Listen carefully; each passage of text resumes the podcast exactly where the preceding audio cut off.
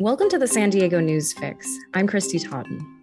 San Diego officials want to build 10,000 homes on 300 acres, and they say it can be done faster and cheaper than usual. David Garrick is the city reporter at the UT. David, how would this work? Well, the city has a lot of land that the city owns, and there's always been this idea that they could potentially build public housing on it. But if you do it one by one project at a time, it's kind of cumbersome and it doesn't really solve any problems. This is sort of a new way to look at it, to plan it all out all together, build it all sort of simultaneously, at least plan it all simultaneously, and turn it into one grand package.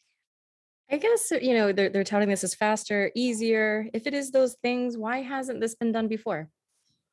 Well, that's a good question. I guess because no one's thought of it before is the simple answer. Joe LaCava, a city council member here, he hired a woman with a lot of experience, having worked in Los Angeles on affordable housing and subsidized housing and lack of affordable housing in the state of California. And she put together this proposal.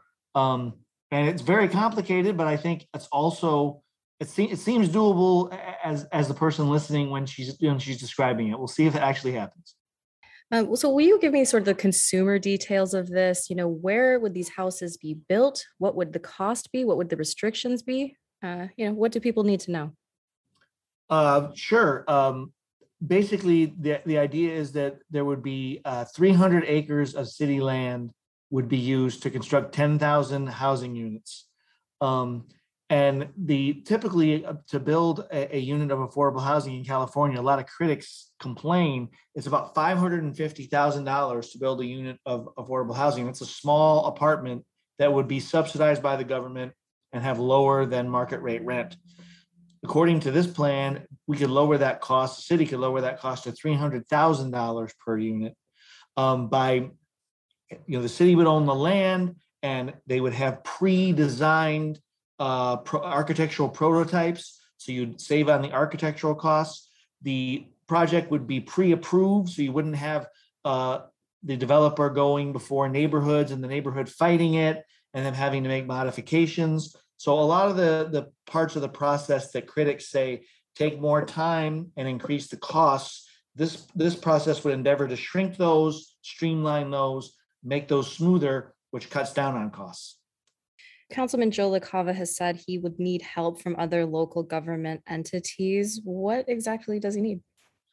Well, there's a lot of properties that are sort of co-owned or they're adjacent to each other. A lot of the land on the harbor is controlled by the county. Some of it's controlled by the city. Not that anybody's planning these on a harbor. I'm just trying to give you an example of land where there's multiple jurisdictions. The transit agencies own some land, school districts own land. A lot of times multiple government agencies share land. And in the past, that's always been sort of a stop sign to doing anything because you got to get both agencies to agree and work together. So the idea here is that all the agencies would come together and say, we all suffer from this housing crisis. We all need to come together and cooperate and participate in this idea.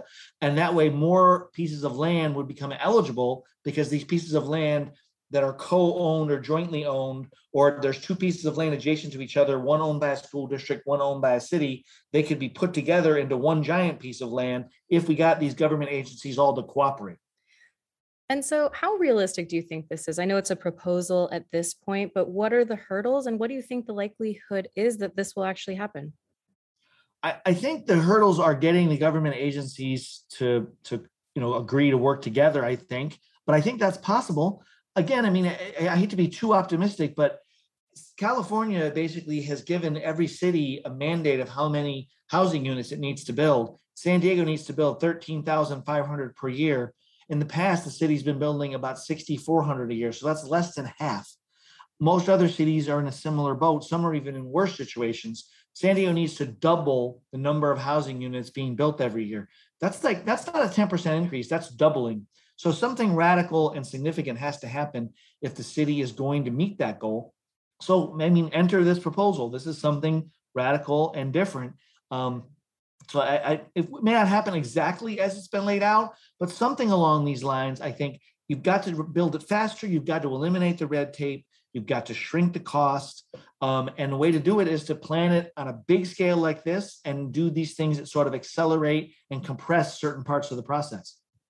Anything else that's important to know that we haven't discussed here? Well, one idea that's included in it would be a public land trust. These are something that someone like Bernie Sanders talks about. So a lot of people think it's a very radical, I guess, very far left idea. They've been tried back east in some places. They're less common out west, and they're less common really period in America. But the idea would be that the government would own the land beneath the home, and then the person, the homeowner, would only own the house. It sharply reduced the cost of housing, so it's a real positive there. On the other hand, I mean, some folks say that you don't get as much wealth building because you never own the land, and the land is what sort of appreciates in value over time more so than the actual structure. But it's a way to cut down on the cost of housing and create more homeowners, and it's also part of this. It's another element of this proposal.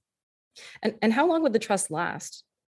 Well, the idea is that a trust like that would have no expiration date, which, so in addition to lowering costs, that will be a stark contrast to most subsidized housing, where, you know, if there's a low-income apartment complex, the owner of it is required to keep the rents low for like 40 years or 50 years or 60 years. A public land trust will last forever, so that's another advantage of it. Super fascinating. Okay, well, thank you, David. Thanks a lot. Talk to you soon. You can find more news online at sandiegouniontribune.com. I'm Christy Totten, host of the San Diego News Fix. Thanks for listening.